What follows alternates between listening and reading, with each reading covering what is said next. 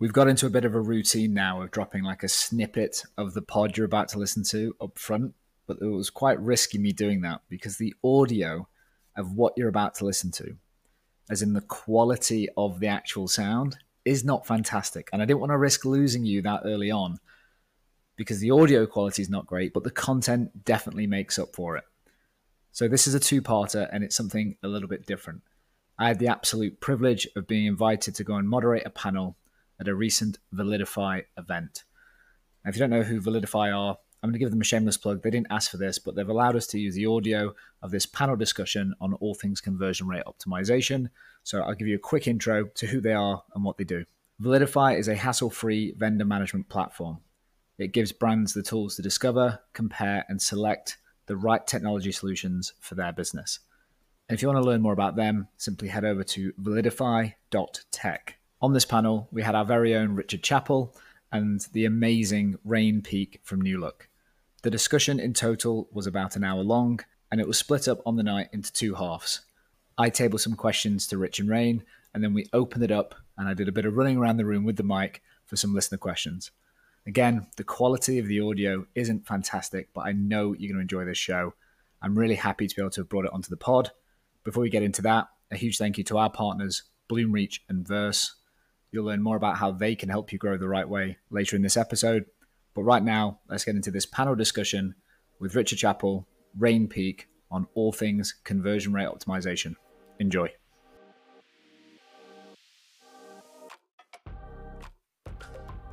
Growing a business can be an absolute nightmare. One minute you're flying high, next feels like the wheels are coming off. It's thrilling, scary, it's unpredictable, and whether you're a startup or you're turning over 100 million plus, growth is really, really easy to get wrong. So we've made the Right Way to Grow podcast. It's a podcast with hosts and guests who've seen growth firsthand they can spot the pitfalls and the opportunities, and they're going to share their ideas and their experiences with you. If you're a growing business, want to grow a business, or are having trouble growing your business, the right way to grow is the one place to come to find out how to get growing by getting all your foundations working perfectly together. So, if you're currently listening to hundreds of different podcasts to try and find the nuggets and hidden gems, we're about to save you a ton of time. Every month, we'll do deep dives into big questions around growth with some very special guests, and every week, we'll fill you in on the latest hot developments in the world of e commerce and growth, because obviously, all that stuff changes every single week. So, if you want to grow the right way, all you've got to do now is hit the subscribe button so you never miss an episode.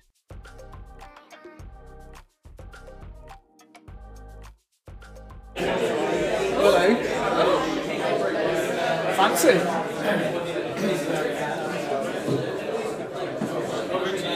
Thank you very much. Evening all. Uh, guys, just so you know, I got a phone call about a week ago. I like podcasts, by the way. My name's Adam. It's a weird introduction, isn't it? Anyway, got a phone call from Vinny last week. Who knows Vinny in the room? Okay, this will get back to him then, that's good. Got a phone call from Vinny saying, Adam, you like podcasts, don't you? I'm like, yeah, I love podcasts. It's like you like doing podcasts. Like, do you want to do a live podcast next week? I was like, beautiful, let's do it. I said, next Thursday, can you moderate a panel? Because I can't make it. So that's how I've ended up here tonight. Quick introduction from myself. Um, I'm the Chief Commercial Officer over at uh, the Growth Foundation. Um, I'm here to moderate. I've got some questions all about conversion rate optimization. Some of you have submitted some questions that you want to get answered and some topics. My job is to navigate that. We've got two 30 minute sessions. Um, let's pass the mic around and do a quick introduction so you understand who our lovely panelists are. Let's start ladies first. Oh, not sure whether I should tell you off about that, to be perfectly honest. But um, anyway, so I'm Raine. I'm, the tone already, I can see. I mean, yeah, I've got form for calling it. Um, so uh, I'm currently at New Look, so I head up the e-commerce, analytics, uh, paid marketing and digital um, operations teams. I've always worked in women's retail and yeah, I'm obsessed about customers and how we make their lives easier. Amazing. Hi everyone, I'm Rich. Um, I'm also at the Growth Foundation. I'm, I'm a co-founder there, um, and I've spent 30 years in retail marketing. The last 20 in direct to consumer. I was head of marketing at Play.com. For those of you old enough to remember that brand, Uh, then six years at the, the Hut Group, where I was founding uh, CEO of Ingenuity, and then went consulting um, and spent a few years at Gymshark helping them scale in the early days, and then started the Growth Foundation, and then brought Adam along to help us build our fame. So Adam spends a lot of time doing podcasts and other good cool things. So looking forward to helping on the topics. Perfect stuff. Um, so in terms of what we're going to do, we've got kind of like a conversation over an hour. We're going to split it into two sections, 30 minutes apiece. Um, and we're going to do sort of like 20 minutes, me asking some questions this side, um, and then want to open it up to the floor in case there's any questions uh, for Rich and Raine. Um, first question, let's jump straight in. And I know you've got one mic, so please pass between you. I think a lot of what we bump into when we're speaking to brands is conversion rate is done in silos. So uh, different functions report back on their metrics based on their function. I just wonder what's your experience in terms of how you can help brands unblock that and what the benefits when brands and the functions within them start to speak to each other when it comes to conversion rate optimization. Rich, For me? for you, let's go. Wow, okay. Straight in. Um, There are no softballs, by the No, way. okay, so um, I think probably let's have a think about functions. So typically, what I've experienced in my career are maybe a brand function where a lot of campaign management, content creation, that kind of thing happens. Maybe social media happens there, brand and influencer. Effectively, that top of funnel storytelling. Move over into the marketing team, perhaps where you've got performance marketing, paid amplification, probably CRM there too, and maybe even the e-com or trading team are there. Um, and I think yeah, quite often perhaps it's the e-commerce team that talk about conversion rate often, but they don't, I suppose, consider enough perhaps that uh, the traffic, you know, the different sources of traffic in different channels that are coming to the store, um, and also we think about that path to purchase, which can be really different for a female fashion brand. Perhaps it might be I've seen an Instagram post on Sunday evening while scrolling, and I'm gonna I love that dress I'm in, and you've made that decision immediately. But for another brand, that could be a six week journey around. I'm maybe thinking of, of a you know a party dress for a Christmas party or something, right? And it's like I'm, I'm in inspiration mode and I'm building that. It's to take my time. So obviously conversion rate really. We think about what's the definition is getting those visitors to convert. I think having greater understanding and working more horizontally across those those things to share the information around where traffic's coming from, you know, and maybe pass to Ray next. I know when we were talking, catching up on our notes, that idea of obviously you know, uh, traffic from let's say Google Shopping straight to product page. That's a very different experience from someone coming into the homepage, right? Yeah. And I think, yeah, to carry on from that, I think it's really about democratizing those customer journeys and explaining to different teams who don't necessarily understand that, you know, the product page is generally 30% of traffic. And people think that their journey path to purchase is, oh, well, I, I work for the brand, so I go on the homepage and I go to new in, then I click on a, on on a product. Yeah. You know, it's, it's looking at all of those different metrics and kind of th- explaining that not all traffic is equal, not all customers are equal, and how you kind of have com- consistent metrics across teams then links up all of those kind of um, challenges I together. don't know if I speak for the majority of people in the room, but definitely at least a handful of times in my career, perhaps working with a founder or a, a, line manager, let's let's spend an hour on the homepage and like this isn't where Mm. most of our traffic comes to, or even No. spends a lot of time on. You're like, actually, why don't we spend time on the basket or the cart or the last page, right? So yeah, there's- Yeah. And I think it's having those metrics across teams. You know, I'm a bit of a fan of an OKR. So if you've got Yeah. the same There R, go. which is the buzzword bingo, Talk about but when you've got the same result, that kind of com- makes the teams kind of pull together because you're actually working towards the same thing. And I know that sounds really simplistic, but it, it's just kind of unifying everybody together in a common goal. Yeah, really appreciate that. Um, in terms of when you bumped into brands, probably Rich from your side is when they are feeling quite siloed. What tactics have you got to help brands think a little bit, look left and right? How do you, how do you break down those silos in brands when they exist? Because some people in the room might be thinking that right now, but saying, actually, what you've identified is kind of similar to us right now. We get individual metrics reported back by function. What's the next step to start breaking that down? One of the things that we've done uh, recently, actually in the last year, is create something called an optimization bridge, which sounds uh, what it sounds like. It sounds like an optimization bridge. Um, but what we've done is think about perhaps a lot of you, if you're into conversion rate and you own that metric in the room, you get you know visitors arrive on site, and again sometimes they can arrive in product page. But what's the flow rate through the site to add to cart, start checkout, checkout complete? We're actually adding a couple of steps either side of that. So we'll add um, perhaps paid media, just roll that up and go, right, what's our spend? what's our total impressions that we create um, from our performance marketing, what's our click-through rate blended, and we'll just that's quite crude to be candid, but at least it gives us a sense of like what's our I suppose efficiency of spend and driving traffic into the store irrespective of channel. And at the other end, post-purchase, like what's our retention rate and frequency of purchase post-purchase? You imagine there are kind of maybe 10 steps now.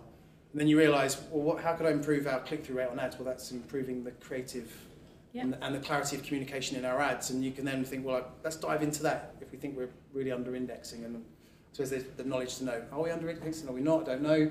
But there's usually loads of good resources around, you know, average click-through rates for, a, let's say, a fitness apparel brand on ads and things like that. You can get a sense of are you doing well or not. And there's a case of working out, actually, let's now test and learn and think, should we work on that part of the journey? And, if, and then you think about how that all compounds together.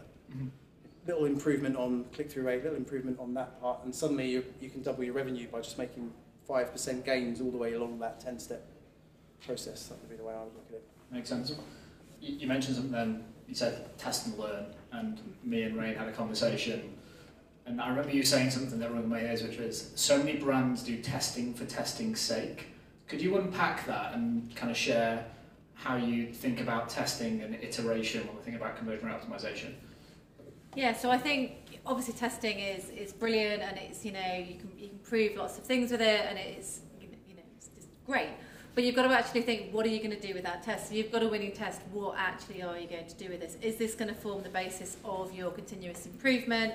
Is it going to then flow through to your product teams? Are you reskinning the site? Are you, um, you know, are you are you actually going to change something with it so that you're actually gaining value from it? And I think it's really important to to think about the things that you're testing and actually implement that change because to Rich's point, it's about hundreds of little changes all the time. Yeah. So you've got to kind of constantly be doing all of these tweaks and constantly looking at different areas of the sites and, and optimising. I know that's the, the kind of Yeah. clues in the title, but um, but then you can kind of and I think it's about retesting as well, and it's about the the execution of the test. So at Jigsaw, we had a test on Shop the Look.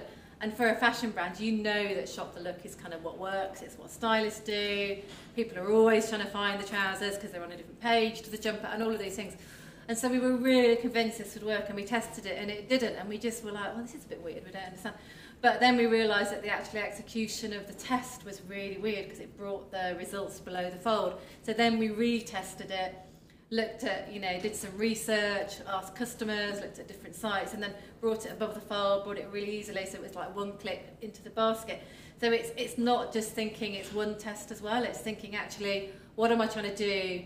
Is it is it going to add value? And then if it doesn't work, a is it does it not work because the test isn't great, or b does it not work because you just need to it it was a it, it didn't work because the customer didn't yeah. like it. Yeah, exactly. But with tests, you just want it to be brilliant or awful. Anything in between is just I've got something to Right. unpack on that if you don't mind Yeah, be jump in. moderating for a second. Jump in, please. do you think there's an element there of like when you imagine if you're in your position now as like, as a you know, head of trading, trading mm-hmm. director, you've got the, you're thinking through the lens and the eyes of the customer. It's that Yeah. confidence of like this is how I want to shop. So you're kind of trying to find the tests that will prove your hypothesis. Is that how does that? Yeah, so I think I think you can be very self-fulfilling if you just kind of look at it through your lens because you're on a desktop, you're in an office, and all of Yeah. those things. So um, one of the most important things to do is customer research, customer insights, and interviewing customers and just finding out actually how do they behave on the site and what are their pain points. And I think that's really key to start at that point and then work back from that. There are certainly obviously certain things you can see through data and whether you've got, you know, Contentsquare and you can see areas of the site that are rage clicking, all of those things. But then I think there's from a from a fashion point of view, it is very emotive and very personal. So you need to speak to the customers to find out how they are behaving through the site and their journeys and what payment methods are good for them and you know, Yeah. all of those things. Just around that, when you mentioned like speaking to customers, how much of that do you kind of do in silo, using the quant that you've got your- at your fingertips compared to actually speaking to the customers, like in real life? When we first saw each other today, you went IRL. I was like, we're flying off the screen. When you think back conversion optimization, is it pure quant driven, or is there some value that you can't get from the data of actually speaking to the customer? Absolutely. Can I you think bring, bring some examples of how that's come to life in both your careers? Um, I think I think it's just really important to see how customers behave because they're so random, and and you just never get the same experience. And customers sometimes say they will do one thing, and then when they actually do it, it is incredibly different. Um, and you know, we we've run we ran surveys, and everybody was like, "Oh, I don't like you know, price isn't a barrier to me," and then they were clicking like mad on Klarna. You know, and it's it's, it's those kind of things. you know, and it's it's all those things. You know, it's the perceived versus the the actual. Actual, yeah, yeah. exactly. You know, and the sorting low to high. I'm like, oh, you've just done that. You know, and then they're like, oh, we really care about sustainability. It's our it's our kind of main thing. And they're like, oh no, that's two pounds more. I'm not going to buy that. Yeah. So it, it's that kind of it, you get that kind of real sense of it, and also it's a human to human. You know, I've always worked in brands that are very human to human, and people buy from people. So it's you add in that element into. Obviously, data is super, super, super important, and that kind of is your underlying element, and you kind of you can pull out things from that, and you can kind of deep dive into it. But I think that that customer interaction is really important. Um, my version of bringing that more qual and talking to customers, particularly I've spent most of my last 20 years in pure play DTC. We don't have a physical retail store to actually, you know, watch people in three dimensions in terms of their behaviour. We would set up, uh, um, I suppose, a recency, frequency, monetary value scoring system. So the best customers, you know, your best top 5% versus your worst 5%. Mm-hmm. Um, and a few brands we've done it where, um, you know, we set up the, the email platform or the CRM platform to send a subscription or a report to the, CM, the CEO or a senior member of the team and literally block out an hour every week to phone those people up or drop them a message, say, hey, I'm the founder of X brand. You're one of our best. Why is that? What's going on? What do you like? What do you hate? And often it's interesting for the customers that are the best. They're kind of in this weird honeymoon. You can't do anything wrong.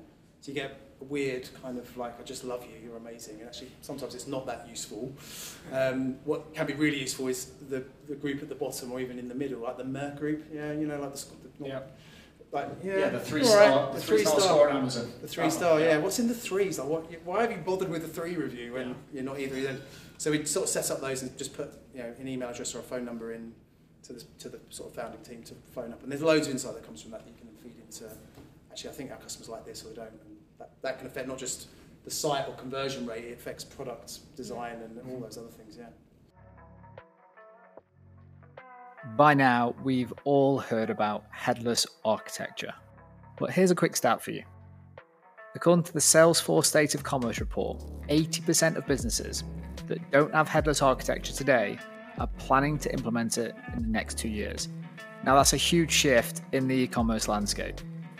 So, my question for you is Are you ready to start thinking about headless? Well, if you are, we have a partnership with our friends over at Verse. And just so you know, we had that partnership long before this pod. And they're offering listeners of this very podcast a free mini composable audit to help you navigate the world of composable commerce. Now, I can hear you thinking, what does a mini audit actually offer? Well, here's the bullets. Verse's experts will assess what your brand needs to migrate to a composable architecture. They'll evaluate how achievable your growth and expansion plans are on your current tech stack. They'll identify exactly what's required to scale your brand effectively. And most importantly, they'll highlight where you can start saving right now, optimizing your resources for maximum efficiency. If that sounds like something you want to grab, simply click the link in the show notes or head over to verse.co.uk forward slash TGF. That's verse, V E R S E, .co.uk forward slash TGF. So I mentioned the people buy from people, Raine, and I guess the thing that came to life for me is something that I hear you talk about a lot, Rich, which is walking the store. Can you just share for the room what that is? Because I think that's one of the most visual ways of thinking about um, like conversion rate optimization, taking Yeah. something that is feels very 2D and going, actually, how do you bring this to life a little bit more? Um, I've just jumped in there. So I think I use the example of recommendations. So if you are in a store and you are a store associate, if you came into the store, I'd be like, oh yeah, I know you you like a white t-shirt and jeans. Whereas what we're trying to do with CRO is actually by your click behaviour work that out.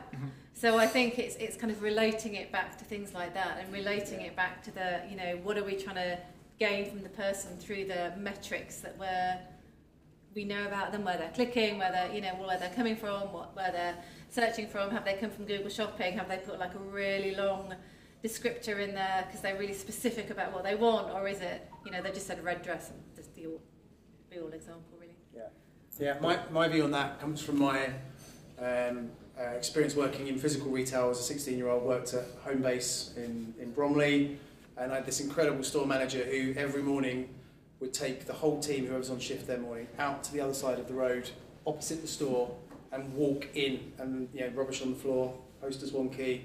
I'd park my car in the store, say, go move your car, park at the back of the car park, customers parking in the store. And then we'd snake every aisle, and obviously I, I looked after painting and decorating at the time. And obviously if I, and it would be like, right, white spirit, where are the brushes? And I'd have like this clip missing the brushes to like get the look. It's like, how do you make the shopping experience for the consumer super simple? And put, again, that customer obsession of why you're here, what you're trying to achieve, and make it easy. And obviously, you make it easy, you're going to add bigger baskets, you're going to make bigger things. So whenever I'm talking to, I suppose, trading teams that we deal with, is like thinking about, you know, that, what is the use state, what's that, why you're here. And Get looks a great example of Yeah, fashion, yeah. isn't it? But yeah, What's the problem you're trying to solve? well, yeah, exactly. What's the problem? How do you make it easy? That's, that's that walking the store. But also thinking there's still an element of clean and tidy and great understanding of that perception early on. So a bit like you know in a physical store, clean and tidy car park, straight posters means oh, there's someone cares about this place. Mm-hmm. And I think that's important as, well, as you come in as well. So I mentioned like getting that customer into an understanding of like what you do and getting it clean and tidy ready for them. We often spend time talking about the I guess the rational side of what we do. How much does like the emotional side of a buyer's behaviour play into conversion rate optimization? Grab this one first. Yeah. Yeah. Um, one of the uh, things that we often do when we think about that path to purchase is uh, quite, I suppose it feels like common sense to think about features and benefits of products and services um, and amplifying those through the, the journey. Um, and often, I suppose, features and benefits can be really rational. They solve a rational problem or they can solve an emotional one. Actually, I was talking to Mark, who I'm sitting next to over there, around some time at Gymshark and the way that we sort of deconstructed actually what would the emotional need was the, for, the, for, the, for the customer. And I think brilliant brands solve emotional problems as well as rational ones. But how do you work out the emotional need of that? Yeah, and I think, well, the way at Gymshark, and there been a few ways of doing this, actually was observing cust- early customers of ours in the gym. So we went along wearing, you know, not Gymshark, kind of, you know, pretending to squat hard, but we weren't. We were just watching people, and it was clear to us in that business in particular that the, the Gymshark customer at that time was really keen at sort of peacocking and being drawing attention to themselves. So um, they liked training in front of the mirror. They didn't wear headphones. They like communicating. They're super social in the gym, and there was obviously an element of, particularly for that brand as well, it was a status symbol of they were usually in the best shape. They'd already earned that shape and the figure and all that stuff. So it became a badge. One, so there's all this sort of status. It was extrovert. It was peacocky, and then you realise, hang on, so our customers are like this now. How can we package that content up and then explode that through social and even on the site as well? So when you saw, you know, in, on our product detail page, there would be someone in the gym kind of peacocking you know, in front of a mirror because that's what our customer wanted Mhm. wanted to do. So it's understanding that, so that emotional need of status and what that, that, that, that does for them. And then the other point I think was is really key. and This has come more recently for, for me and the way we think can help clients is uh, the emotional and rational anxiety you get as you get closer to the basket. So as you're kind of coming into the store thinking, I'm going to look brilliant in these leggings, as you get suddenly closer to it, you think, can I afford it? Will it fit me? Do I deserve to wear them? Am I, am I in good enough shape? Mm-hmm. And how do we suppress that anxiety close to that moment of purchase so you don't get that buyer's remorse or even don't bother? You know, the, I'm not going to do it because I don't, I'm anxious. So we do a lot of work on thinking in the, in the cart checkout, particularly around anxiety suppression. One, one quick example to bring to life would be on a fashion store. You know, sometimes you get the chat pop-ups like, hey, can I help you today? Instead of that generic message, we might be, um, did you know 99.4% people say our fit is brilliant? How can I help you today? That would end, and it's Yeah. not. It's just a small message to say our products fit you really well. And I haven't said I know what size you are or anything, but Yeah. just a little message like that could really uh, reduce anxiety. Uh, there's probably some people in the room, and I'm just teeing you off this one because it always pops up in what we do. Another example of how to suppress anxiety, if you're on a Shopify store, what's the easiest hack in the world that I see you roll out? Oh, okay, yeah. Um, so if you are on a store that has uh, perhaps a checkout that's difficult to customise, usually you're able to upload a logo into the top left-hand corner or on the page. We often will not just put the logo, we'll expand that size and put a canvas and we'll put things around anxiety suppression, which might be things like 90% of our customers think how we're awesome or here's a review, Trustpilot score. We'll just put quite often rational anxiety suppression. One example, actually, we did one with a crash helmet brand called Ruroc, who are this amazing kind of sick looking, kind of like um, I'm trying to think, you know, like um, Mandalorian kind of just badass helmet thing, and their, the their, their, yeah, their, their brand is around. You can do crazy batshit stuff, looking amazing, and we'll keep you safe. That's kind of their brand positioning. And then we tested the, that anxiety suppression at the checkout. We did, you know, easy returns, it will fit okay, and then we tested that. And then we just did a picture of a dude in a Ruroc with a really hot girl, I'm sorry, on the back of a Harley driving into the sunset on a highway. That double, like, it was, that one won by far. So it was actually, that's what I won. That's me at the weekend off into the distance on a Harley. And that, and that was just done in a logo position at the top of the site, so no tech overhead. Nice. Um, I'm 20 minutes into this. Is there any questions right now? Because I've got endless stuff that I can go with. Um, you're going to have to share. Uh, Should we pass this one round and we can just shout? Would that be best? Yeah. There we go. I can run the mic. It's easy. Do you want, do you want to have a run around? I'll run around. Yeah, let, Phil, you sit down. Don't you worry. Don't you worry. You fed me. Here we go. Let's go. Oh, Simon's in. Jump in. You're so hot. Jump in. Um, just a quick question. Sorry, I'm Simon here. Hi, Simon. Um, uh, to Raine and to Richard. Uh, so you guys have a smell test on what actually works uh, because you've got experience and you're, you're geniuses at what you do. But um, I have a big problem with actually understanding whether your poor conversion is because of you or it's because of your market or it's because of your product. How do you um, like work that out, like like and share that with teams and go, it's you, it's not the market, or it's the product, it's not you or the market. It's just just an existential question for you. Yeah, that's not a hard question at all. Thanks for Oh, got- uh, going first. It's got 10 minutes. So um, we look at New Look, we look at a lot of market data. So so we benchmark, and I think it's really important to benchmark yourself. So you can see whether the trends that you are experiencing are the market trends, and whether that's on or offline. So you kind of got some context to it. So I think that really really helps. So you know whether you're beating yourself up or not. I think you can then do tests in terms of if it's price. That's a really easy test. So whether you reduce the price or you red pen it or you promo it, I think that's quite kind of quite an easy thing to do. Um, I think in the in the product bit, there's obviously all the reviews and all of those things, and if you've got any wholesale, you probably will know that in advance anyway, whether it's it's that. Um, if you're looking at product failure, one of my favourite metrics is click to buy ratio. So if someone's this is not many clicks and there's high buys. It's slightly different to conversion. That's a really amazing product. But if there's no clicks and no buys, can they actually find it and it's on page 387? Or is it a click, you know, loads No of buy. clicks and no buy? And that's probably product failure, to be honest, if they're seeing it.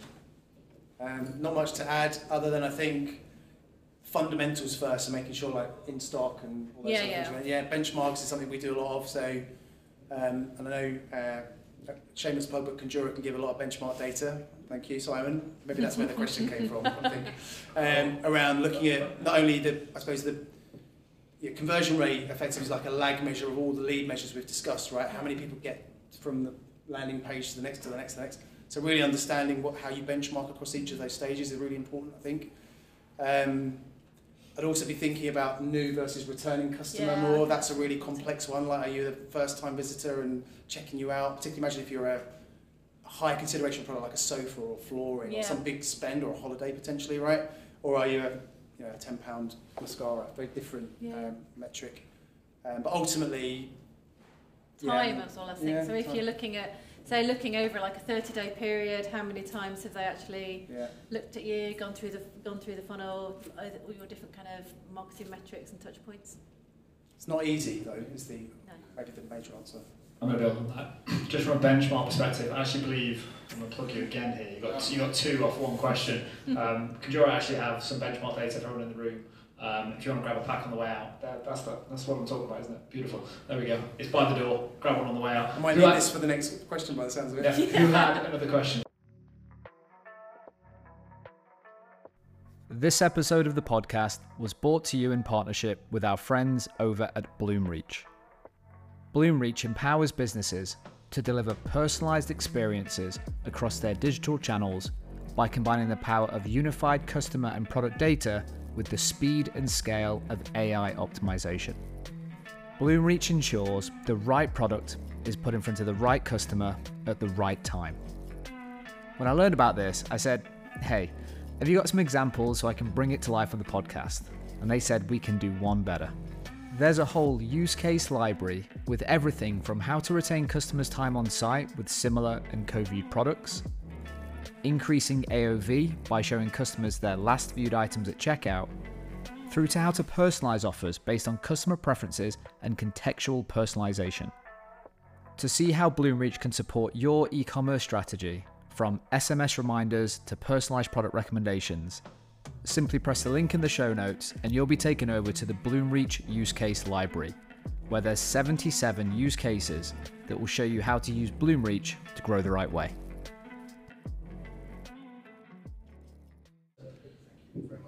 Yeah, this Harley with the um, hot girl, can we just get a bit more definition around that, please?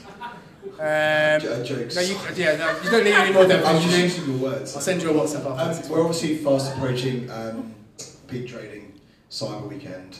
Uh, we all talk about you know, getting ready for peak and customer confidence declining. So, uh, asking the question, obviously, conversion rate is super important. Naturally, topic of tonight.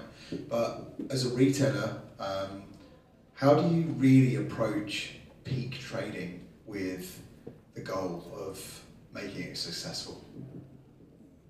Please. Oh God. a couple of things in my head. Yeah, go yeah. Um, so I think I think it's about um, ensuring that everything that you've got is set up. So and doing that in advance. So it's all of those planning things and, and all of those kind of uh, metrics that you uh, want to hit. So if you've got conversion rate, and I think it's modelling those out and knowing whether. So we're like however many days it is, 21 days out. So we're looking at the conversion rate and looking at our lifts and making sure that we are actually going to hit those and then being able to pivot if you're not going to hit them. So actually really thinking about the journeys, really thinking about the traffic and, and you know, apart from all the stock and all of those Yeah. things and in stock and, and all of that good stuff. But um, I think it's about really measuring it and, and not thinking that and not thinking that if something doesn't look right, you need to actually do something now. you can't Yeah, just can't just just wait. wait. You can't just wait because it won't change. Then a miracle will not happen, and it will be really hot or really cold or snowing or fro- or some kind of other random weather situation that we're kind of going through. So I think it's about really leaning into it and trading and making decisions. Yeah, I'd agree. All those points around, particularly Plan Bs and Yeah. having extra tools in the promotional toolbox if, if you need it. But also, I would say this might sound a bit grandiose or a bit high level and strategic, but understanding for your brand what peak actually means, because for some brands they're prepared to trade a bit harder and perhaps you know use discounts or an irresistible Yeah. offer.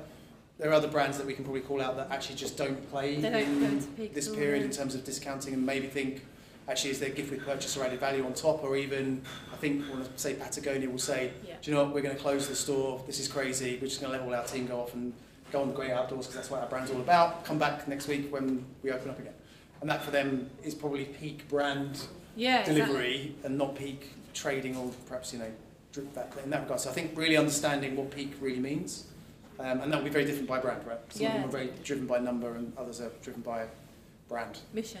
so that that good enough? Okay, cool. I love that. Is that good enough? Yeah, sorry, sorry. Uh, any other questions from the room right now? Let me run this. There you go.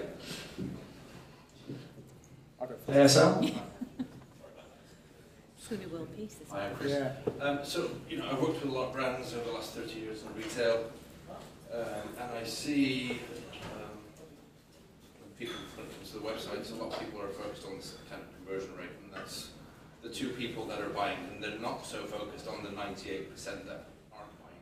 Yeah. So people doing, yeah, uh, looking at the funnel analysis, trying to do uh, optimize their, you know, do the analytics and, and the KPIs to see uh, how well people are performing and, uh, and all of that. My question is really around the 98%. Um, do you see uh, you know, any big improvements in what AI, for example, can do terms of getting a better understanding of propensity modeling, Yeah. um, trying to ensure finding a better way to get people to the website uh, to get them there in the first place? Yeah, I'll take that. Um, it's really interesting that 98%. Um, Adam and I work on a, I'm going to do a plug here. We've got a tool called Order Rescue, which looks at the people who leave the checkout at the last stage, um, which is usually about 50, 60%. People even get to the checkout and leave. So, like, how, what's going on there? Like, why put all that effort in? Um, I suppose that 98% overall, I think about, um, actually we talked about this when we did a bit of prep, was the difference with physical retail is that visiting a site is cheap in time and commitment, whereas a physical store is the, you know, the commitment for um, travel and cost Yeah. potentially and those things. I think we're saying what conversion in a physical store around 20 Yeah, percent, wasn't 20 it? Yeah versus maybe two or three in, in online. Um, there's absolutely, I think, an upside in, in AI-driven personalisation. It comes down to effectively, if we're, we're all different in this room, if we went into the same physical store in, in, in Oxford Street or wherever, um, the sales associate, good sales associate, would change and kind of chameleon-like help us navigate the store and find a look Yeah. or a thing. And that's where still e-commerce is pretty dumb, even in 2023. I've been in it for 20 years. We still haven't Yeah. nailed personalization properly. And there's some, there are some great products and tools in the market that help get closer to that. Um, again, I'm happy to give you some recommendations, the ones that we've bumped into that do things like if you came from a, a Google shopping uh, feed and say you did black trainers, for example, you get there and it's sort of, you know, again, you land on a product page. Again, usually maybe it will be a non-AI based people like this also looked at, and you might get a few others, but actually the AI starts to build up through that propensity of how quick did you move, did you rage quit, did you Yeah, do things.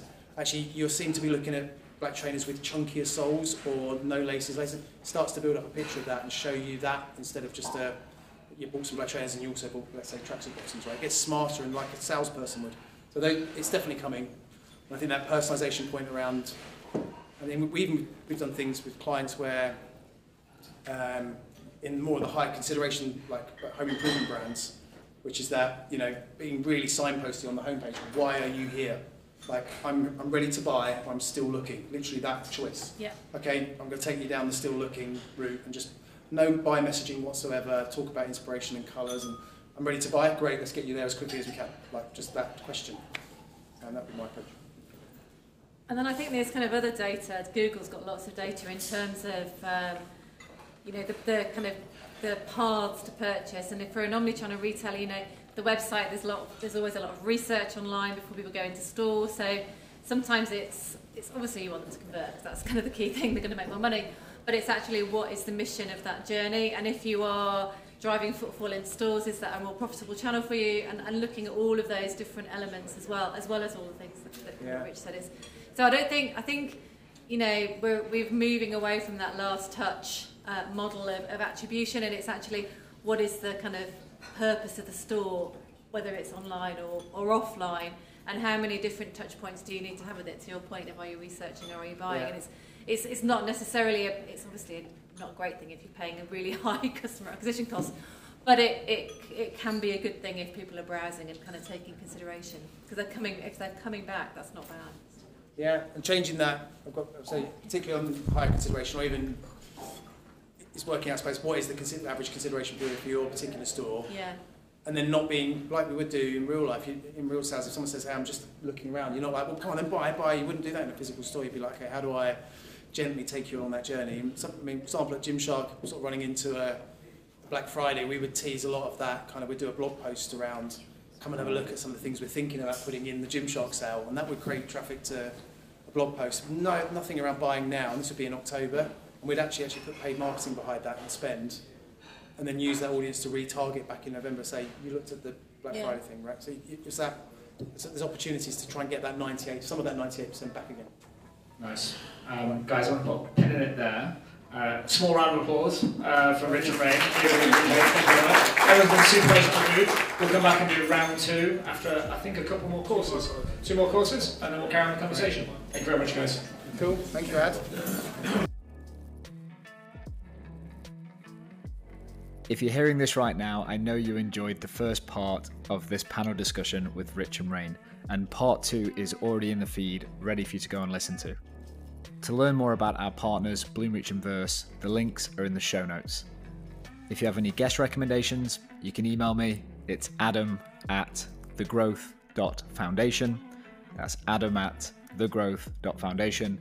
And last but not least, if you're new to the podcast, don't forget to hit that subscribe button so you get notified every time we launch a new episode. Stay well, speak soon.